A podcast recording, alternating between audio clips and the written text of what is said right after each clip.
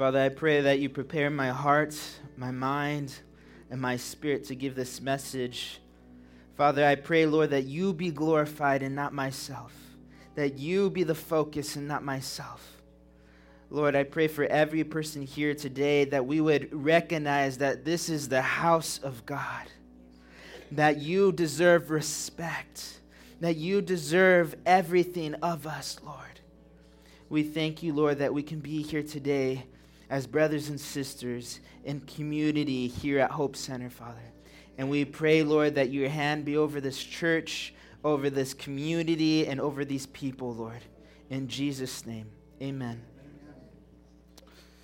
Hi, everyone. How's everyone doing? If you're standing, you could sit down if you want. Um, so, last week we talked about worship. Worship. And so we've been going through this series called Spiritual Disciplines for an Imperfect Life. And the reason why I wanted to do this series is because we're all imperfect. We're not perfect. And so this applies to every single person, whether you're a brother or sister from the street, whether you're a brother and sister from the south side, from the west end, wherever you might be from. This is a series for you. And sadly, Today is the conclusion. Can we say, ah? In our last last week when we talked about worship, we talked about not one word for worship, but actually seven. When we simplified this to a phrase, we simplified it to worship is your strategy, but Jesus is your source. Today, as we talked about in the beginning of this series, this is going to be less of a preaching and more of a teaching. Today, we're going to talk about how to read the Bible. And so, the Bible, why, why is it important to read the Bible? Well, there's no better way to get to know your God, to know your God and His character, to know your God and His nature, and to know your God and His goodness and the life that He has from you. He has this life for you that only comes through the Word of God.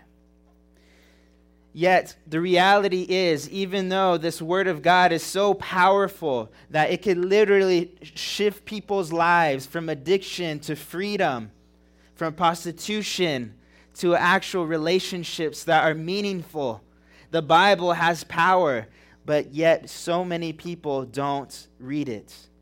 And why is that? A lot of people don't read the Bible because they don't understand it. A lot of people don't un- read the Bible because they simply don't agree with it. A lot of people don't read the Bible simply because they're uninformed in what is in it. And I believe that many Christians, many people that believe in the name of Jesus, don't read the Bible simply because they don't know how to read the Bible. And it's so, it's almost this embarrassment as though you need to know how to read the Bible, and because you don't know, you're going to be looked down upon. Here at Hope Center, I promise you one thing you will not be looked down upon for being unperfect. Isn't that a good amen? and so, when people learn how to read a Bible, there's usually two methods. There's one method, which is reading the Bible from beginning to end. And so they do Genesis, they do Exodus, and they get to Leviticus, and oh my gosh, people sink. They give up. And the reason why is because Leviticus is a lot of laws. I mean, a lot of laws. And so it's a lot of, lot of, lot of words.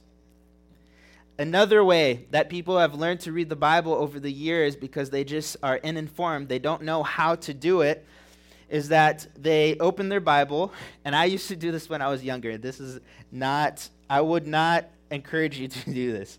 They open the Bible, they kind of close their eyes, and they point in a random place in the Bible, and they're like, okay, Lord, I don't know what it is, but I'm going to open my eyes, and whatever it is, this is what applies to me and to my life. And so they end up in Ezekiel 4:12, and this is what Ezekiel 4:12 says. It says, "And you shall eat as a barley cake, baking it in their sight on human poop." That is in the Bible. And so people randomly are trying to say, well, this is what God has for me, and they end up in a really, really weird place that has nothing to do with them, right? And so, what I want to do today, the purpose of this message today, is to help you learn how to study the Bible effectively and make it a part of your daily life. And you might have been taught that the Bible is really hard to read, and as long as much as you try to read it, you will not understand it. But I'm here to tell you that we're going to learn a way today so that you can understand what you read and you can apply what you read. And so let's begin with five important tips on how to study the Bible. Ezekiel 4:12. 4:12. Yes. You're welcome. And so five important tips on how to study the Bible. Choose a translation you understand is number 1. Number 2 is choose a time and a place and a plan to study. Number 3 is understand the context, which is the background. Number 4 is read slowly and ask questions. And number five is pray for God to speak to you and apply what he shows you. And so these are five tips on how to study the Bible. And so let's begin with this first point choose a translation you understand. I remember when I was younger, I went to the same church my whole entire life.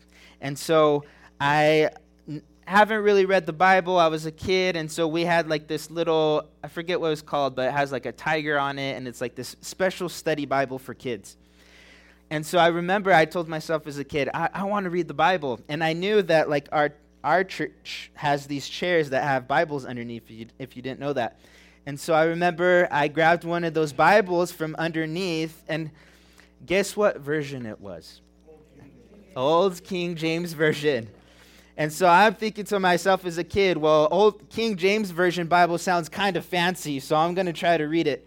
And so I open the Bible and I begin to read, and I'm telling you now, my little brain exploded because I could not understand what the, this King James Version meant. And let me give you example of what, it, what the King James Version is, what I read when I was a kid. So in Romans 1, 2, chapter 2, number 1, you don't have to flip there, but this is in King James translation. I'm going to try my best. Therefore, thou art inexcusable, O man, whatsoever thou art, thou judgest. for wherein thou judgest another, thou condemnest thyself, for thou that judgest doesn't the same things. Did you understand that? kind of. And so imagine my little brain, when I try to read this, it just exploded. And so I can't stress enough that it's so important to choose a translation of a Bible that you understand. And this will help you tremendously to comprehend what you're reading. And so imagine if you're a new Christian and you give someone a Bible that's King James Version, they're going to have a really hard time understanding what they're trying to read, right? because it's King James Version. But now, if you were to give them a New Living Translation, which is for more new believers, now they'll probably understand it more than if you gave them the Bible you felt comfortable with. Does that make sense? And so, I want to recommend four translations that you can use in your daily life that is easy to understand. I'm not going to say that you're limited to these four because there's, I think there's like 3,000 different translations, something like that, something crazy but let me give you four NIV, which is New International Version. And so what this version is is essentially is is a modern translation of what the original writers of the Bible were trying to say, and then it says it in plain English. It tries to say it as easy as you possibly can understand. Now, number two is New Living Translation. This is a, a translation that you, if it, you usually give to youth and to kids, and the reason being because it, it really simplifies uh, the principles of the Bible so that a kid can understand it, so a youth can understand it. And if you're a new believer, this also is an important translation because it helps you to understand as well. Now, I was talking about the, the King James Version, really hard to understand. Well, they made a new King James Version. And what this version is, is essentially the King James Version, but a little more understandable. And so if you like the, that, the umph that the King James has, the New King James Version is for you. And now the ESV is the English Standard Version. And I looked this up. This translation is the closest translation that they have from Hebrew and Greek and Aramaic to English. And so it's like a side by side comparison of what you would read if we translate it directly. And so I'm not going to say again that you're that you're limited to these four translations because there's plenty out there. But these four translations of the Bible, in my opinion, have been the easiest for me to understand, that uses modern language and is helpful to comprehend what you're reading. It is important to find a translation you understand.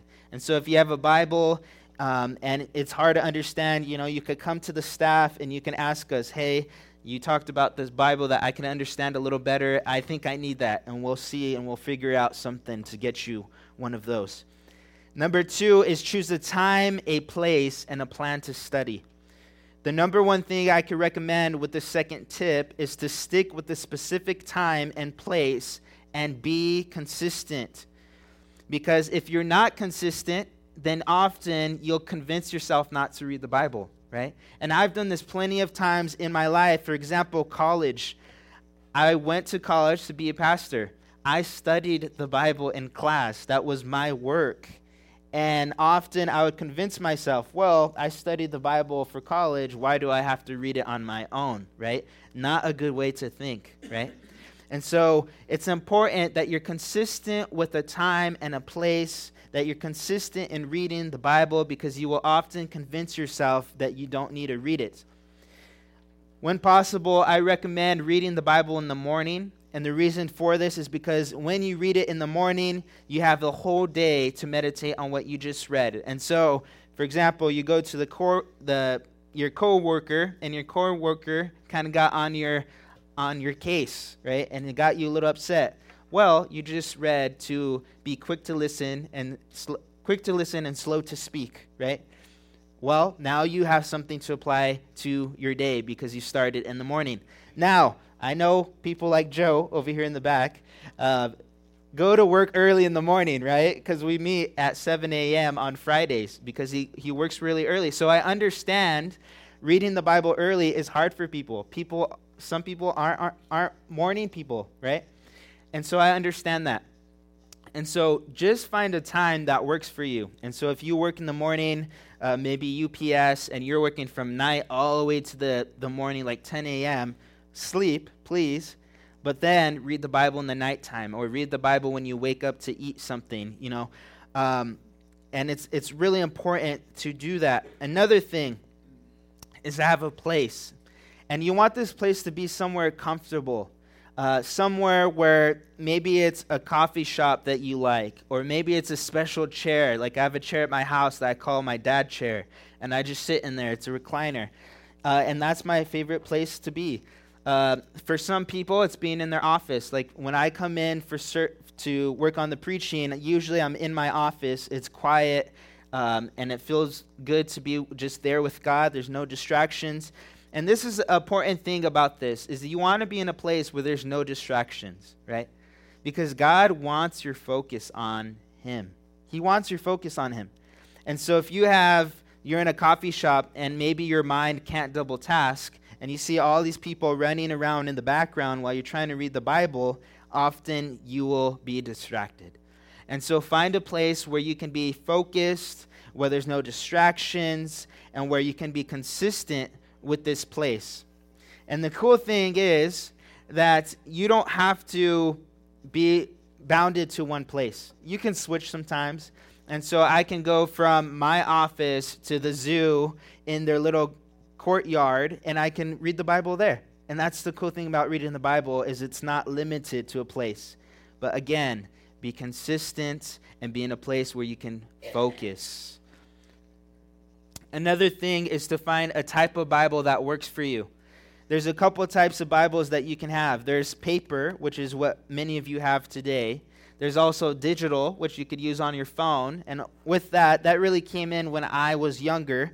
Uh, so maybe some of my elderly uh, brothers and sisters don't really know how to use that. Use paper, please. Use paper. I'd rather you not get frustrated and use the paper Bible. Another way is a, new, a pretty new way is using audio. And so now you can actually listen to the Bible um, using this app called, um, let me see, I have it here. Life, oh, where is it? It is called Life Bible, I believe. And it's an app that you have, and you can actually, you press this play button, and it reads it to you. And so if you're a, a kind of person that works and you commute, right, and you're like, I can't read, well, no excuse you can listen to it right and so find find a, a way that works for your lifestyle for me i do digital because when i do preachings often i'm using my computer and i'm using something called logos which helps me translate words and it has uh, background and commentaries.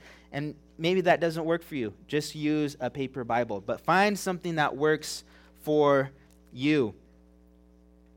Last thing with this point is have a plan to study. And so, whether this is a goal to finish First Corinthians by the end of December, or even have a Bible plan to finish the Bible in a year, or even downloading the YouVersion Bible app, uh, there's so many different plans that you can have when reading the Bible.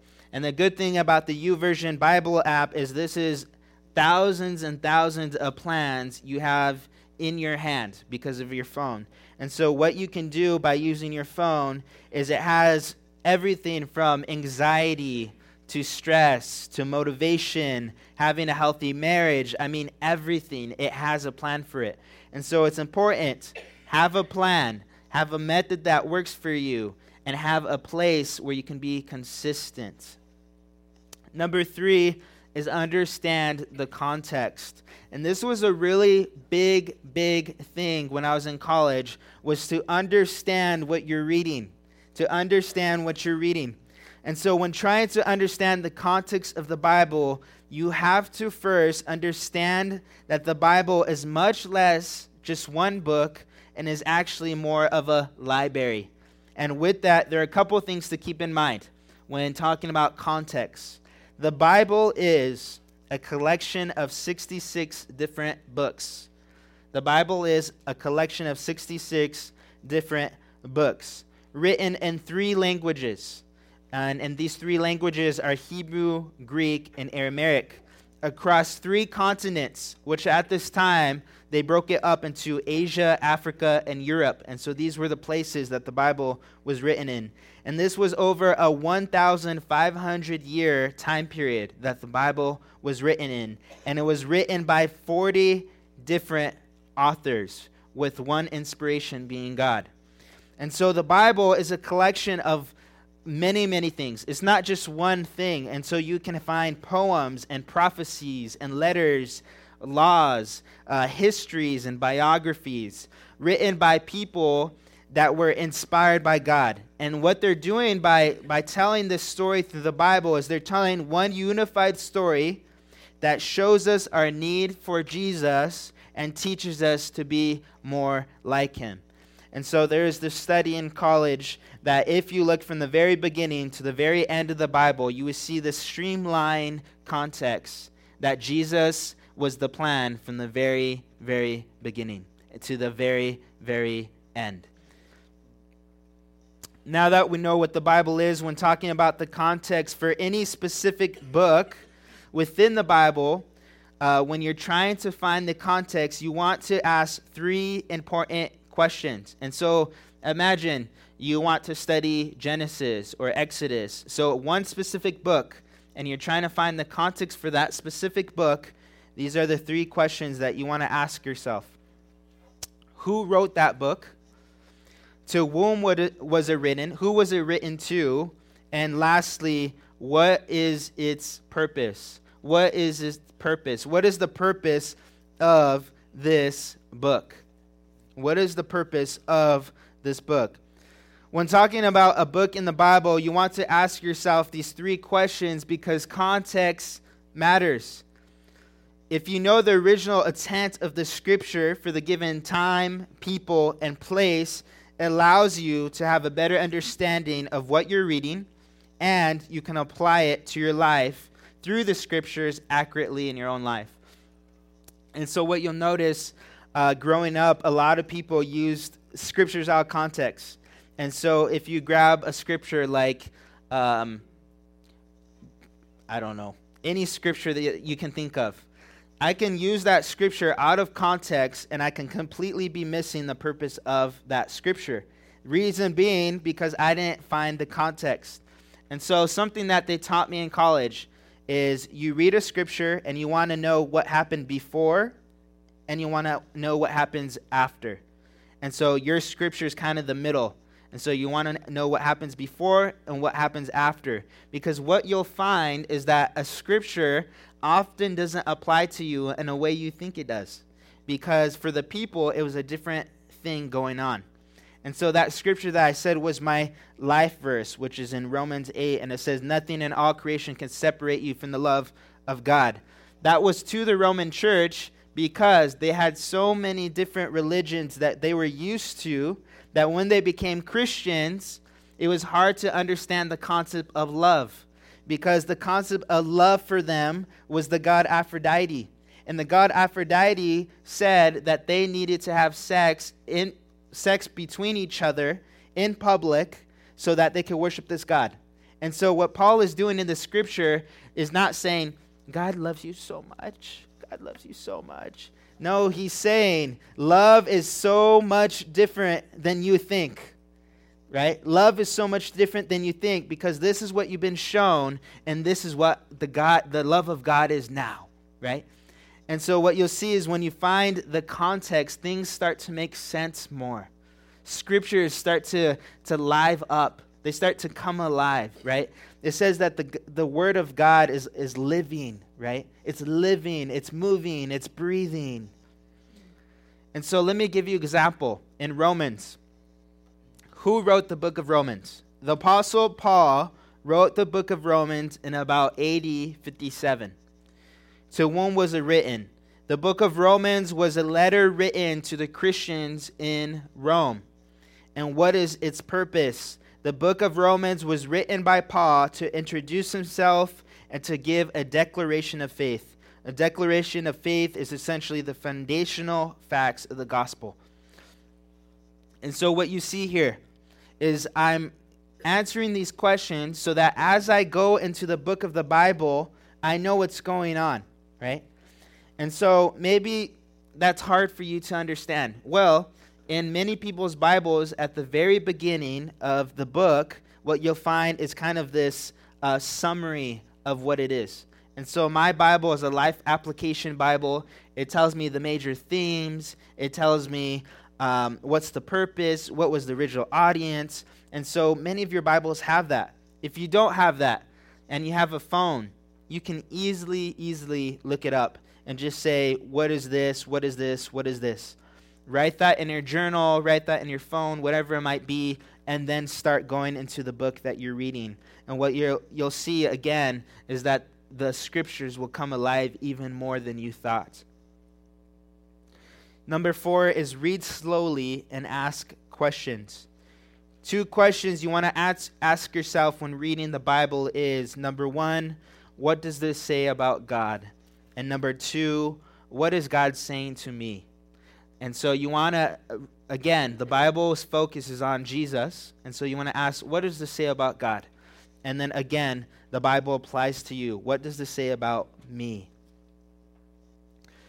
And so, if you want to go even deeper beyond these two questions, I have a little bit of an acronym you can use in your life. And so, this is SPECK, SPECK, S P E C K, SPECK, S P E C K. And so, if you want to go beyond those questions of what is God saying to me and what is um, what does this say about God, these are some questions you can ask yourself. S. Is there sin to be avoided? P. Is there a promise to be claimed? E. Is there example to follow? C. Is there a command to obey? And K. Is there something to know about God? And so, if you want to go deeper in your relationship with God in your Bible and you, your lifestyle has time for that, I would recommend going into these questions. And I want to say some of these questions you won't be able to answer just for the context, whatever you're reading, um, and that's okay. But try to answer them, and you'll see that things will start to expand. Your, your knowledge will start to expand. Something that's amazing about learning about the Bible is that when you think you know enough, you realize you know you don't know anything. you don't know anything. I went to college for 4 years to be a pastor. I studied the Bible so many times and still when I work on preachings, I'm learning more and more and more. And so when you think that you reached your limit, you have to re- self reflect and say, Am I re- really reaching my limit of knowing the Bible? And what you realize is that it can take your whole lifetime to even understand what's going on in the Bible, and that's okay. But know that God has put the Bible in place so that you are never bored. I mean, the Bible, uh, people think it's boring. It is not boring. It is not boring. There is wars, there is miracles, there is um, victory at the end of time and end time things. There is the beginning of creation. I mean, the Bible is not boring. And what you realize is when you tell yourself, I know enough, you don't truly know enough. And there's more to study, there's more to find. The um, Bible is almost like the um, Where's Waldo books. You constantly have something to find. You constantly have something to find. And when you want to think that you found everything, you go in again and you find it again. Number five is pray for God to speak to you and apply what He shows you. And this is one of the important things about reading the Bible is to have this relationship with God. Because if you're not having a relationship with God while reading the Bible, then what are you reading the Bible for? It's simply a book at that point. And what I want you to know is that the Bible is much more than a book, than it is instructions on how to live a fulfilling and holy life.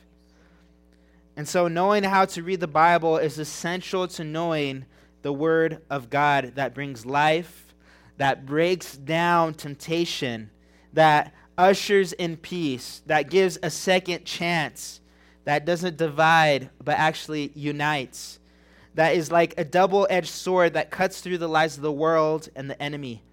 Knowing how to read the Bible is foundational.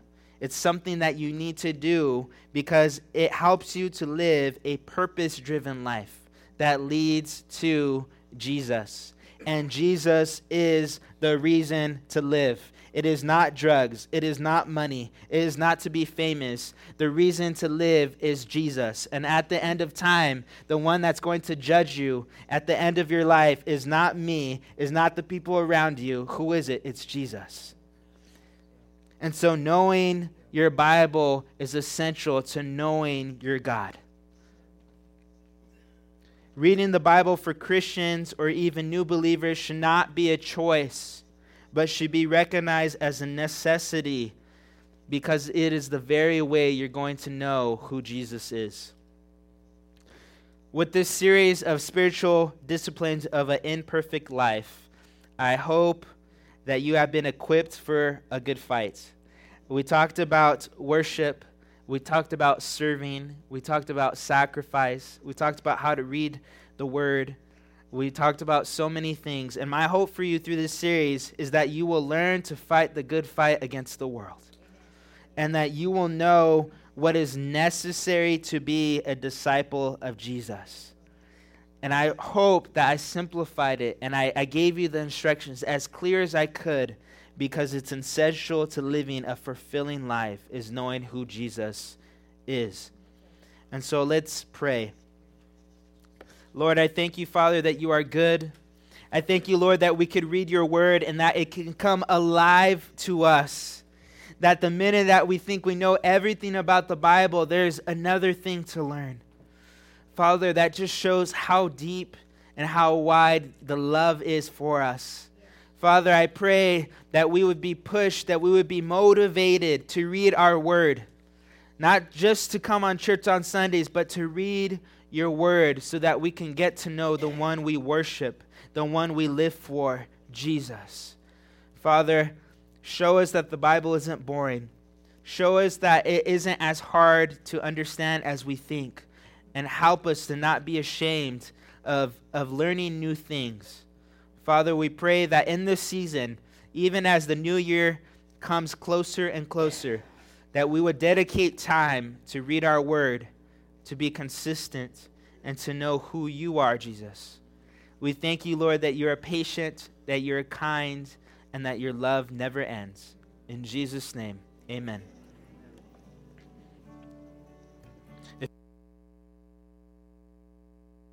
If you'll stand with me today.